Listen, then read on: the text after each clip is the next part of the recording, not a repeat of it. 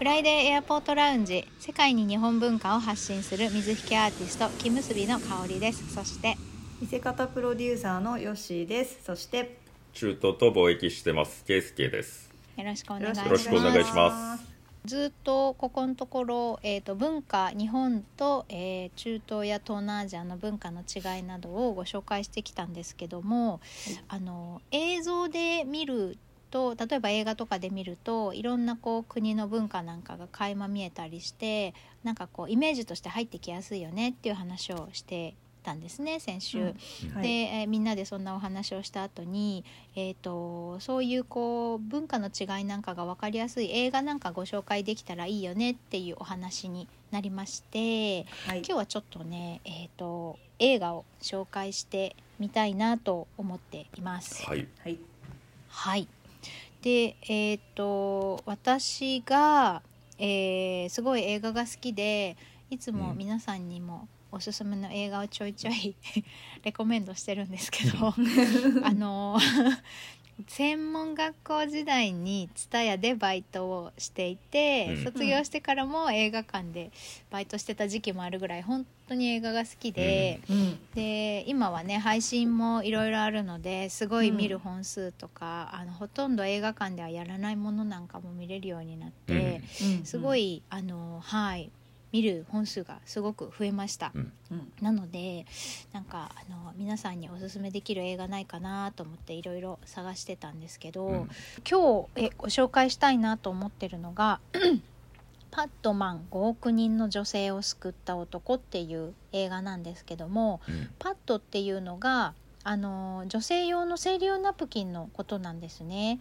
でこれを、えー、作った男性のお話なんですけども、うん、これが、えーと、2018年の映画で日本でも上映されたので、うん、知ってる方もいるかなと思うんですけど、あのインドではすごく、えーと、生理用ナプキンがものすごい高級なものなのでそれを、あの嘆いて、あの妻の健康とか衛生面を心配した男性が自分で安価な生理用ナプキンを作れるマシンを開発したっていうそのお話なんですね。うん、でそれをあのー、実在の人物なのですごくこうその辺があのまた面白いところではあるんですけど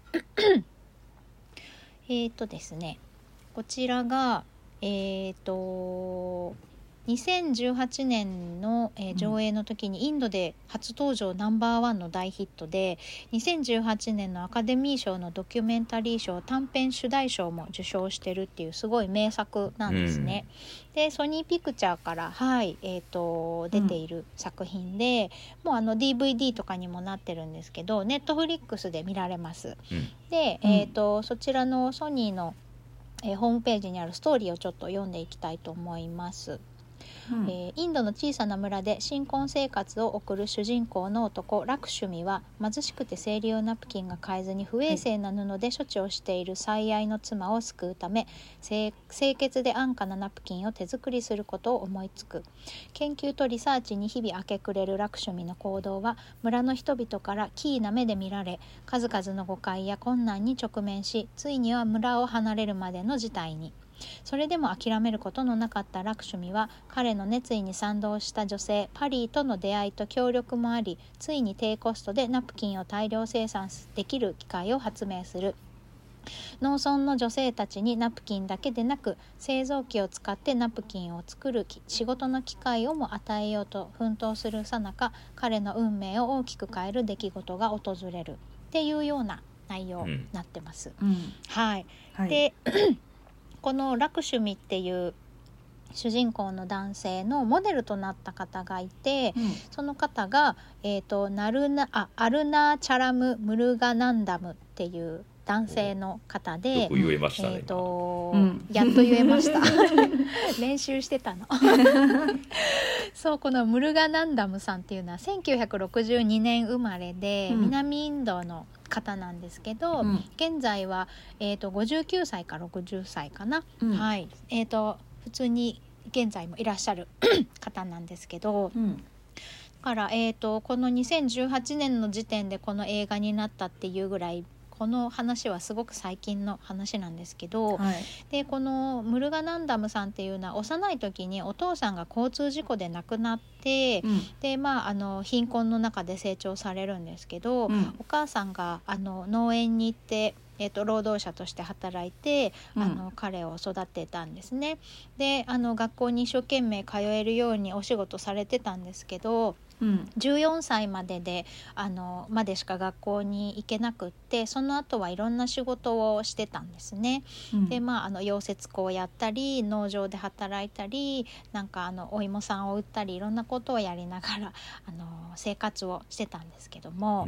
うん。うん。で1998年に、えー、と実際の奥さん、うん。妻のシャンティさんっていう方をおあのお嫁さんに迎えて初めて女性の生理の時の実態をそこで知るんですね。お母さんは自分に、えーとうんうん。生理のこと女性の体のことっていうのは一回も教えてくれなかったみたいでその奥さんを迎えた時に、その女性のその生理っていう周期があることを初めて知るっていう感じで。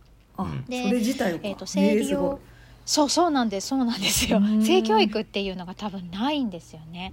うんだから兄弟とかがいなかったり親戚とかが、あの周りに近くに住んでたりっていうのがなかったりするとそういう情報が入ってこないんだと思うんですよね。うん。そう。で、えー、と生理用のナプキンが材料費の40倍の値段で売られてるっていうのを初めて知るんですね。その、うん。えー、とムルガナンダムさんが。うん。で、えー、とナプキンの手作りにに乗り出してみるんですけどインドの社会ではあの生理に触れること自体がタブーっていう感じで、うん。女性蔑視社会ですもんね。そうですね、うん。であの映画の中でも節々に出てくるんですけど、うん。あの生理中の女性は、えー、と要は血を流すっていうところで、汚れってされるので、うんあのすごくこう隔離されるんです生理中は。えー。家の中に入れてもらえなくて、えそうなんです。家の外のテラスっていうか渡り廊下みたいなところにうん。ベンチがあって、うん。そこにちょっとこう布団みたいなのを引いて、ー。タオルかけて寝るみたいな。家の中で寝ることすらうんさせてもらえなくって、うん。食事もそこで家族とは別の場所で食べてみたいな感じで、へすごい閉鎖的なんですよねー保守的というか。んすごいちょっとそれ見るだけでも私たちの理解を超えてるうん。感じですごくショッキングな感じなんですけどうんも、それが結構普通な感じで、うん。あの描かれているんですよね。でそれその映画があの上映されてるのが2018年なので、うん。地域によってはまだそれが普通っていうことなんですようね。うん。うん。だから何十年も昔の話ではないっていうのがちょっとびっくりだったんですけど、うん。でだからその男性とその生理のことについて話すことも絶対にあってはいけないし、うん。生理中の女性に対して男あと父親であっても旦那さんであっても近づくことも良くないし、その生理中の女性が触るものを男性が触ることもダメってされてて、うん。どれだけ汚らわしいと思われてるのっていうぐらい。そういうそうなんですよ。ちょっとね過剰というかまあ私たちのこう文化ではちょっと理解の度を超えてるなって思うような感じだったんですよね。うんそうそれがもう実際の映画の中にもすごく細やかに描かれているんですけど、うんうんででまあそんなあの生理に対して偏見というか、まあ、古い習慣ですよね悪しき習慣がある中で、うん純粋に疑問に思ってその。えー、とその奥さんが、えー、とナプキンの代わりに使っているのが本当にあの使い古した布を、うん。あのナプキン代わりに使ってるので、うん。本当にボロ雑巾みたいな布を使ってるんですよ。そう、う。ん。でその結局汚れるものだから汚れてるものを下ろすっていう感じで、あの雑巾みたいな布を洗い繰り返し洗って使ってるんですけど、うん。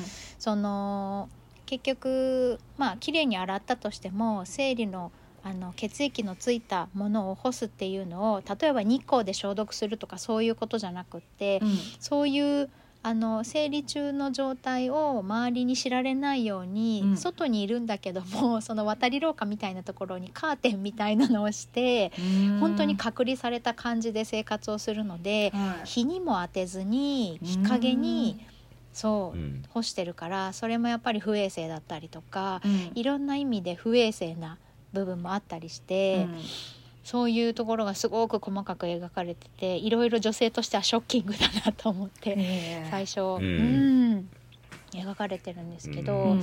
でやっぱりその旦那さんのラクシュミはえっ、と あのーやっぱそういう不衛生だっていうのは思ってで奥さんにあのーナプキンを買ってあげようって思ってドラッグストアに行って買うんですよね。うん。でえっ、とそのナプキンをあの奥さんにあげたらものすごく喜ぶんですけど、うん。値札を見てびっくりしてこんな高いもの使えないから返してきてって言ってうん。突き返しちゃうんですよね。うん。うん、で実際そのナプキンを旦那さんが奥さんのために買ってくるっていうこと自体がうん。もう恥ずかしすぎてうん。直視できないぐらいなことみたいなんですよ。うん。へえうん、奥さんから見てってことですかこれをあなたうん。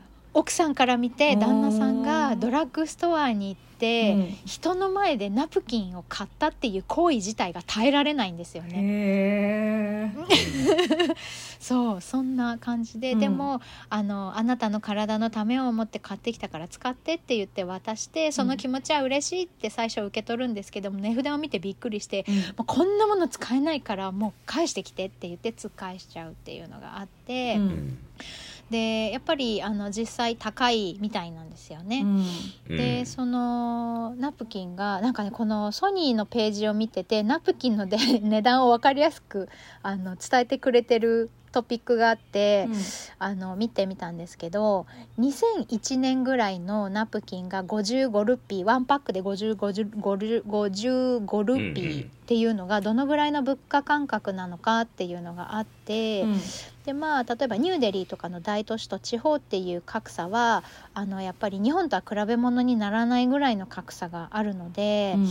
であのーこれが2021年のえーとまあチェンナイえー、とこの方の出身が南インドのチェンナイっていう都市なので、でそういうところで例えばファーストフードで うんと焼きそばみたいなものを、例えば頼んだとして、うん。23ルピー。チキンの入ってる焼きそばで32ルピーぐらい、うんうん。で、えー、とドリンクコーヒーとかが1杯5ルピーぐらいなんですって。うん。うんだから大体まあさっきのその野菜焼きそばだからベジタリアン向けの焼きそばで23ルピー。うん。でドリンクつけても30ルピーしないぐらいうん。うんって考えると55ルピーっていうとそのベジタリアンの人なら人だとうん。2人がドリンク付きで焼きそばを食べれるぐらいっていう感じ、なんですね。あ日本で言うと数千円って感じですかラねンチ、うんうん。ランチ1回分ぐらいだけど多分その所得で考えると、うん。本当に数千円っていう感じだと思います。ワンパック。うん。ナプキンが。でさっきあの少しあの日本で言うとそのねワンパック20個ぐらい入ってドラッグストアでセールだと200円ぐらいで売ってたりするようなものが、うん。ワンパックで、まあ、何個入りかちょっと分かんないですけど、うんまあ3,000円とかする感覚うん。なんですよね。それは買おうか悩みますよねやっぱりうね。ん。うん。でなんかその、ね、映画の中にも出てくるんですけどあの、えー、とちょっとね、えー旦那さんがこのムルガナンダムさん、えー、と役の中ではラクシュミっていう人が、うん。えー、と工場でお仕事をしててその時に同僚が怪我をするんですね。うん。なんかあの電気のこぎりかなんかかな、うんうん。ちょっと腕に当たっちゃってズバーッと切れちゃってうわーってなって、うん。であのーちょっとタオルかなんかで押さえて病院に行けとかってやるんだけど、うん。そんなあのー鉄くずとか拭いたような汚い油まみれの、タオルなんかそこに当てたらばい菌が入るからって言って、うんちょうどその奥さんに突っ返されたナプキンを持ってたんでこれを当てろって言って、うんでその超衛生的なうん。ナプキンじゃないですか、それを当てて で他の同僚がそんなね女性の汚らわしいことに使うものを当てるなんて罰当たりなみたいな風にすごい切れるんですよ。うん。でその辺のねあの油まみれの手を拭いたあのタオルよりも汚いっていう感覚なんですよ男性からすると。うん未使用のナプキン。あのシーン。そう未使用のそうそう。そうそう。あの僕も見たんですけど、うん。ああ、うん。じゃあこういうふうに思ってるんだなって思って。うん。そう、まああのすごい。日本的な感覚でも、なんて言うんでしょうね。その単単に女性が使ってるものを使うっていうはい。ことで、まあ、若干恥ずかしさみたいなのはあるかもわかんないけど、そのうんうんうんうんうん。でも汚らわしいからとかあの、いやうん。まあ衛生的にはわかるので僕も、うん。うん。でもあのお医者さんが言ってましたよね。いやこれもう最高の方法で、まあ、処置したねみたいな反応だったんでそうね。なんですよへそう。お医者さんに褒められるんですよね。うん。ーだからそのその辺にあったタオルとか雑巾をやってたら腕がなくなることがあったかもしれないよって言って本当にあのあの、うん。いいことをしたねっていうふうに褒められるんですよね。うん。でそう。でそのラクシュミはそこでちょうど先生にあのそのことを褒められたので、うん。あの女性用の生理ナプキンのことについて先生に聞くんですよ。うん。であのうちの妻はあの汚れた布を洗って洗って毎回使ってるみたいなんですけどうん。あのそれってどうなんですかって聞いて、うん。そしたらあの本当にそれはとても問題の大きいことで、うん。うちの病院にもあの月に何人もいわゆる生理障害で、うん。あの治療に来るって言って。うんでだから本当にあの一番いいのはあの衛生的な生理用ナプキンをたくさんの人に使ってもらうのが一番いいんだけどねみたいなお話をしてくれるんですよね。でそれでそうあの自分の考えを間違ってなかったって思ってその生理用ナプキンを作るっていう方向にシフトしていくんですよね。うん、でなんかあのーいろんなこうインドの工科大学とかで表,、あのー表彰されたりとか、うん。すごいあの世間で認められてあの地元に帰るんですけど、うん。それでもあんな恥ずかしいことで賞を取ったなんか信じられないって言ってまた突っ返されちゃったりとか。えそれぐらい因習が深いというかなんかこう文化の違いを受け入れられないというかそうなんですよまね、あ、習それがもうちょっと。慣のね変えるのって本そうですね。当簡単じゃないんだなっていうふうに、もうめちゃめちゃ思いましたわねあれ。ね。本当にでまあ彼がいるのはそのまあ地方のあの町な村なんですけど、うん。えっ、とたまたまえーこんえっとタブラっていうえー、と太鼓があるんですけど、うん。それのコンサートで来てたうん。ニューデリーに住ん大都市の方に住んでるパリーっていう女性が来て、うん。その人との出会いで、えー、とこの活動が一気に開けていくんですね。うん。で結構すごく重要なポジションにいる方で、でこのパリーっていう女性はあの大学も出てて、えっ、とあのまあ都会に住んでて、でお父さんが一人で娘さんを育て上げたうん方なんですよ。うん。なのでやっぱり結局ねあの男性が女性を育てるっていうのが今の話を聞いてどれだけ大変かっていう話で、ただの父子家庭じゃ済まないと思うんですよね。だからそのねサリー着てる皆さんの中にターバン巻いた人が一人いるっていうことの、なんかこうね息苦しさというか生きづらさというか、そういうことを少しお話しするシーンも出てくるんですけど、だからそういう部分でその奥さんのことを思ってそういう活動をしてるっていうあの人がいるっていうことにそのお父さんも賛同してくれたっていうのがすごく大きいのかなと思って。て。うん、でこのパリっていう人があのいろんなこうなんていうんですかね。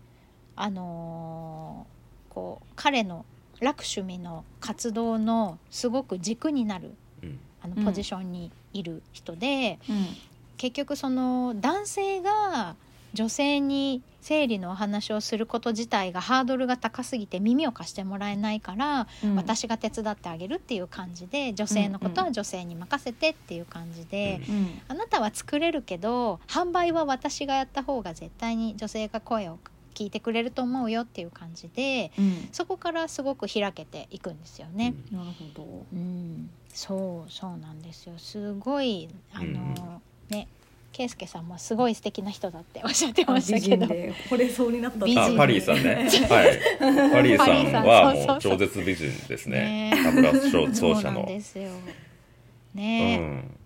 なんかあのねそうなんです。ごいこうシリアスなテーマある意味ではうんなんですけうんど社会問題とか取り扱ってるので。でもまあうんコメディ要素も多くてねなんか全すごいこうそうテンポが良くてあのそのうん。楽趣味そうが、ですねえーまずはこのテスト製品テストをしないとダメだっていうことで、なんかその肉屋の友達からあの動物の血を分けてもらって、うん。それをボールみたいなところに入れて、あの自転車とか走り回ったりしながら、ななんていうんですか、うん。その女性そうそう女性のパンツに自分の作ったナプキンを置いてそれであのどんな風になるかみたいなことをやってるんですけど、うん。うん。それでがだから質が悪くてねあのダダ漏れになるんですよ。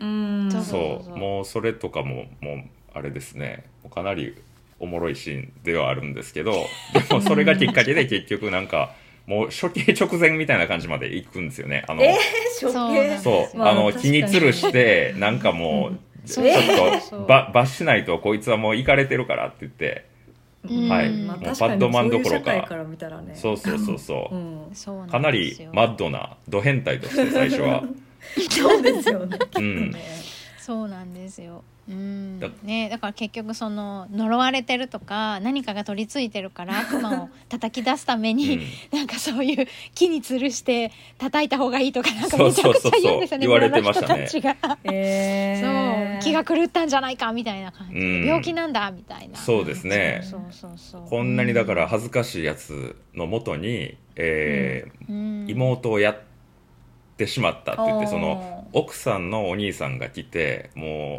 う強制的に連れていくんですよ奥さんを。うん。でまあ離婚。別居させるんですよね。そうそうそうそうですね。離婚前提に、ううん。ん奥さんもだからそうなんですよあのもう何やってんのよって言って、えーうん。使ったけうん。ど質も良くないし、う んこんなものをだから男のあんたがななぜやるのっていうことで、ううん。うん。うん。でそのなんか医学部の女性に医学部だったらまあ理解があるだろうってことでその、うんテうんうん。テストしようとか頼んでるシーンとか見られると、うん。なんか あの浮気してんじゃないのみたいなこととかうん。疑われたり。あそうそう。女子大生と浮気してんじゃないかって言われたりとか。そうですね。えまあまっすぐなんですけどね本当に。ただーただまっすぐなだけなんだけど、うんあの、うんうん、誤解しかされないみたいな。誤解しかさそうなんですよ、うん。本当に。本当かわいそうすぎる。そうでえすね、そう。ね結局女子大生の人たちも、うん。いくらその医学にうん。あのね詳しい方であってーも、うん。なんか謎の知らないおじさんが持ってきたナプキン使うとか怖すぎみたいな感じで。そうそうそうまあそれもそうだなと思って。もし使ったとしても、うん。そりゃそうなんですよね。そう。で怖すぎだし使ったとしても使い心地を、うん。その説明するとか恥ずかしすぎて話せないっていうのがあって、もう本当に壁が高すぎるんですよね。うん。そうですね。だから3段階で教えてくれって言うんですよ。だから、うん。これはゴミだと。で、うん。うん間がまあまあ、まあまあ。で、うん。上がまあなんかあのすごい良かった素晴らしいみたいな。みたいな、うん。そうそうそれで。その3つに丸をつけるだけでいいからって言ってうん。渡すんだけど、それすらももう無理みたいなちょっと感じちょっと怖すぎこのおじさんみたいななって。またもういい。怖い 怖いよね。怖いっすよね。そうだずっとこう清涼ナプキンを持ち歩きながらうろうろしてるおじさんがおったら まあちょっと怖いかなってキいうのは。やべえよあいつって言ってそうそうね噂が立っちゃってね。村に入れなくなったっていう、ああそれで。そううん でもそういう部分をパリーさんがカバーしてくれるようになったってことですようね。うん。そうそうやっぱり物がねできても、えーで配ろうとしてもやっぱ自分がた配ったらダメだったんですよ。うん。うんでその、うんうん。パリーさんが配るとやっぱりみんうなそのナプキンのことを理解してくれたわと。でもう全部売れたんですね、その時に。そうなんですようん。ねお金を払って買ってくれるっていう、うんうん。うんそそその時のセリフが結構印象に残っててこの中でも、うん。うん。あの女は女としか女のことを話さないのよって言ってたんですよ。うんうんうんうん。だからやっぱ男だけだったら、うん。なんて言うんですかね。新しいものをすごい作ったんですけど、うん。彼の力だけではどうにもならなかったんですよね、うん。その男だけの力では。うんうん。だからそういう女性の、あの力でしか革命が結局は起こらなかったっていうところもあって、うん。うんううん。ん。ななんかあのー西側諸国とかってね先進国とかって、今はそう格差はす少なくなってきてますけどうん。あのうん。中東地域とかでも、まあ、我々男性っていうのはまあまああの半分にしかアクセスできない、男に側にしかあ言ってましたよね。そう基本的にはアクセスできないというふうに考えていいと思うんですね。うん。だからうん。そこを、えー考えるとすごいこう手つかずの状態で残ってる部分もいっぱいあって、うん。うんからまあなんかねすごいこうビジネス的にも示唆に富んだ作品だったなと思いましたね。確かに。そうあれなんだっけ？なんとかを広めるのは女性だみたいな。な何を広めるのだっけ？やっぱり常にねどの時代でもやっぱり広げるためには女性の力が必要だみたいなうん。言葉があったんだようん。なはうんそうだから革新革新的だったのが、うん。い、うん。あの国連にもだから招待されて、招かれて。そうですね、うん。だからむしろスピーチするんですよね。そうそうそう。アメリカとかヨーロッパとかそういった地域からの賞賛がすごかったんですね、うん。うんうんうん。で女性はその生理で、えー年間60日ぐらいは、えー動けない状態だと。うん。うん言ったら、ナプキンもないからその間例えば学校に行く人は休まないとダメだしうん。なんだったらその渡る廊下のとこみたいなところにいないとダメっていうことでう、うん。ん2ヶ月少ないんですよ。男よりも動ける時間が、うん。そうなんですねうん。年間で。だからそういう理由で、うん。あのやっぱり仕事的にも効率が悪いとか言ってよよりこうあの男的な社会になっていくっていうところもあったりして。うんうんうん。だからこのナプキンを開発すれば、えー女性のそこのディスアドバンテージがなくなって、ううんうんん。うんうん。だからそういう意味でもこうなんていうんですかね。均不均衡さをなくすっていううん。意味での賞賛もあったんだと思うし。うん。そうですよね。あのプレゼンがやっぱりね震えるんですよね。あの感動的でしたよ。す。ごい泣いちゃったもん私も。そう。あー僕もそうです。そうなんですよ。そのねえっ、と14歳？12歳か、うん。うん。でえー、と学校あ14歳か。14歳までしか学校に行ってないのでうん。やっぱりその英語が堪能じゃないんですけど、うん。で通訳さんが立ってくれるんですけど国連でのスピーチの時にうん「大丈夫？自分の言葉で伝えたいから 皆さん分かりますよね」って言ってそう通訳を通さずに、うん。あの綺麗な英語じゃなくて、まあ、自分の熱意を自分の言葉で伝えるっていうのがすごい感動して。ううんそれがやっぱりみんなの心を掴んだし、うん。その綺麗な英語ではないけどもそのあの彼がどうしてここまで 熱を傾けてうん。これをやってきたかっていうのがすごく伝わるのうん。が素敵だなと思いました。うん。いや本当あのシーン良かったですね。でねこの楽趣味さんあえっ、と実際はな、なんだっけ名前がちょっと僕も言えないで。すけど覚えられない。えっと TEDで。ブルガナンダムさん。そうそうそう。あの TEDでスピーチっていうかしてるんですね、あそうそうそうそう、うん。うんでそれもあの日本語の、えーまあ、字幕付きで見れるので、うん。うん。うん。はい。それもやっぱりあの素晴らしいですよ。ちちゃんとユーモアもすごいありますしね。うん。ううんんなんか写真見た感じ若干ちょっと怖そうに見えますけどねそうだね。で彼があのナプキンをもうずっと持ち歩いてるっていう。自作の手作りのやつ。怖い。怖い。走って逃げるかもしれない、向かってきたら、ねそうですよね。確かに。そう。でなんかすごくこの映画の中で描かれてるのがそのな誰かナプキン使ってくれるテスターになってくれる人いないかなって探してる時に、その女子大生は医学部の女子大生もダメだったしとかってやってる、あそのそこまで行き着くまでの時に、うんあのいろんな宗教の女性の人たちが出てくるんですね。うん。でその中に、えー、とブルカをかぶったイスラムの方が出てきて、うん。一瞬パッと開いてパクッとおやつ食べてシュッてまたブルカかぶるみたいな、うん。あ。の人たちはそもそもこんな話できないな、はい次みたいな感じになってたりとか、うん。でイスラム教じゃなくてキリスト教の人うんも出てきて、あのー困ってることがあるんですけどって言ったら、うん。神にお聞いてくださいみたいな感じで流されたりとか。うん。だからなんかいろんな宗教の人から見てこの問題ってどう見えてるのかなっていうのを考えさせられるシーンもあったりとか、うん。あとそのラクシュミがその南インド出身っていうところで、うん。その地方と,、えー、と都会のニューデリーっていうところがすごく服装とか生活環境に出てるなって映画見てて思ったのがあそれちょっと気になりました。都会のはどういう事情なんですか、その地方だとやっぱりそういうなんか渡り廊下みたいなところにいるんでしょう？都会もそうなんですかね？あのひ貧富の差によると思います。うん。うん、基本的にはあのまあ、その女性が生理の時期っていうことを汚れってしてるのが、まあ、うん。比較的イスラムの人たちも生理中はモスクに入れないとかも確かあったと思うので、うんあるかもしれないんですけど、そう そうそうそう。なのでその隔離しておく部屋が家の中にあるお家もあると思うんですよ、うん。あなるほど。外じゃなくって。うんうん。うん、別の入り口から出入りするように作るみたいな、うんもしかしたらそういう家もあるのかもしれないですけど、うん。ちょっとその辺が何とも言えなくて。でえっ、とまあ、えー主人公のラクシュミの奥さんのガヤトリっていう奥さんは、ずーっとどこに行くにも何の時にもサリーをずーっと着てるんですよ、うん。なので普段着がサリーで過ごしてるんですね。うん。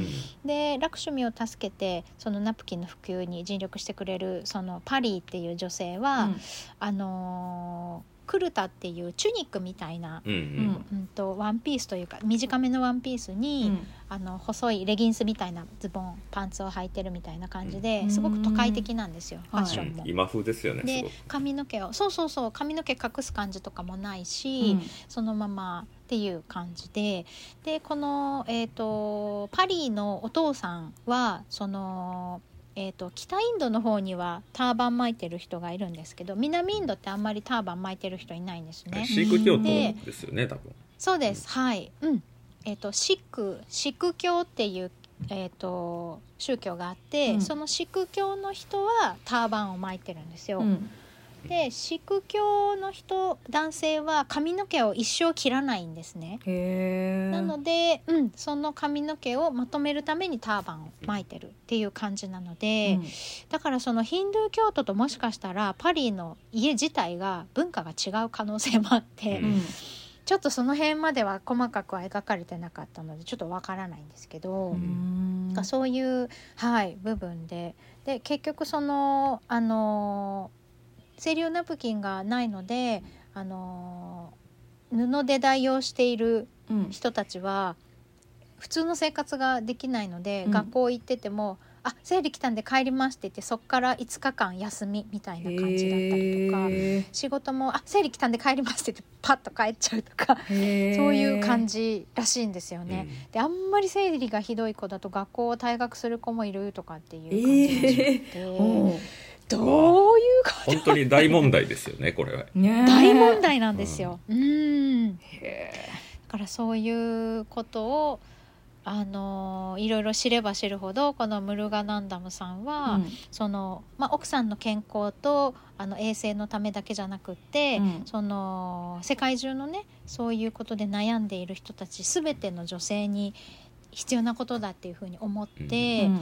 でその結局そのマシンを開発したっていうのも本当に、えー、とペダルを踏んで、えー、とココットンというか中に入ってるセルロースの繊維をうん。圧縮するとか、なんかそういうこう踏んだり自分でこうスイッチ入れて回したりみたいな感じのすごい簡易式な、うん。ああのマシーンなんですよ。うんで本当にあのいわゆる工場でやってるような量産するようなやつとかだと、うん。あの5600万とかするんですって、うん あの機械自体がね。うん。それを10万円で作れるあの簡易な機械を作ったっていうのが発明なんですけど、うん。でそれを自分たちでそのナプキンをこう包んだりとか、うん。製造することでそれを売って歩くっていうことであの教育の機会に恵まれなかった人たちがあの手仕事を身につける機会がなかった人たちが仕事に就くことができるっていう運動になっていっ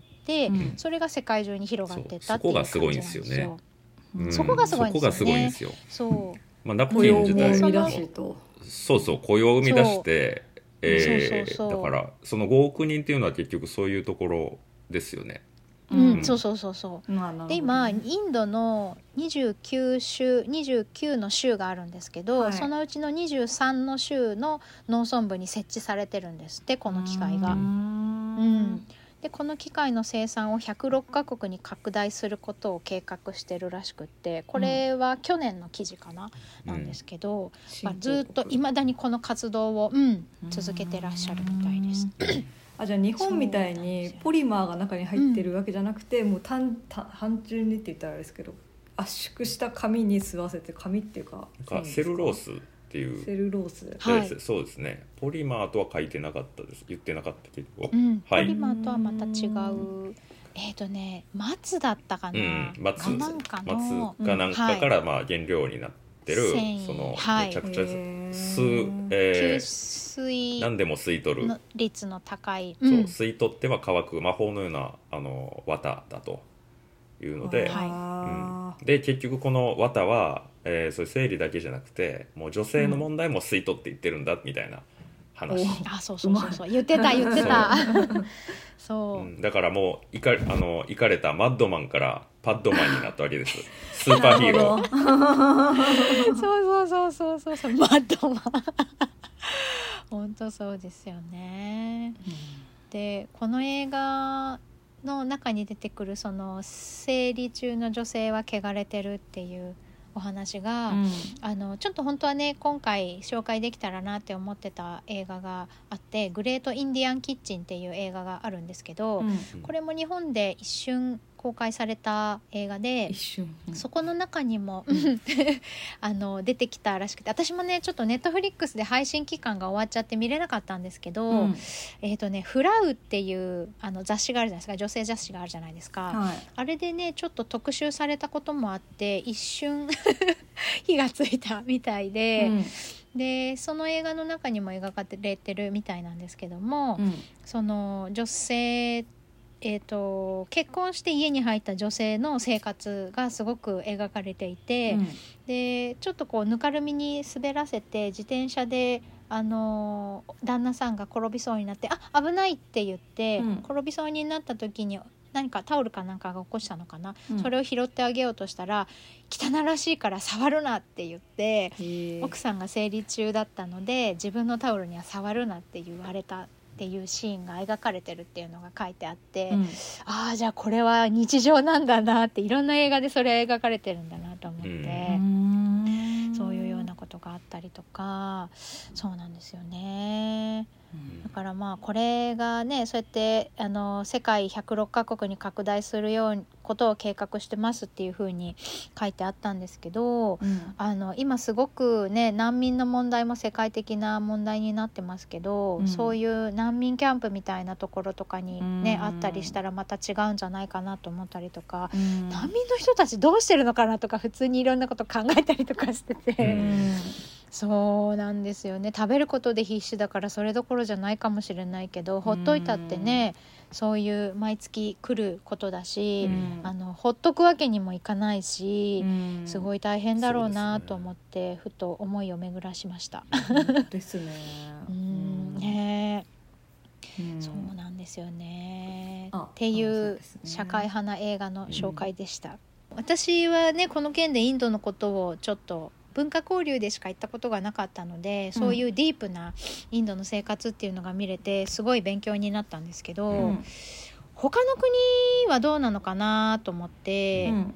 あの中東の方とかってでも男性だとこういう話聞く機会ないですかね。まあそうですね。少ないけど、えーうん。似たようなところあると思いますよ。やっぱりその、うん。あやっぱそうで宗教的な観点から来てるんじゃないですか。そのヒンインドの、うん。ヒンズー教のものはい。もありますよね、でイスラムとかユダヤの方でもそういう考えはあるので、うんうん断食中は、うんまあ、とかあのやっぱり生理中の人はやらなくていいよとか、えーいろいろいろあるんですよ。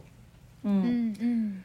だからその汚れのなんかあの対象としてその期間中はね、見られてるっていうのもあるし、うん。そう同じようなことはあるんじゃないかなと思うけど、ううんまあでも生理用品でいくと日本のやつは結構質がいいって言われてますけどね、あのあちらでも認識されてます、はい。ちょっとあの次元とかレベッジだとあの品質がね、はい。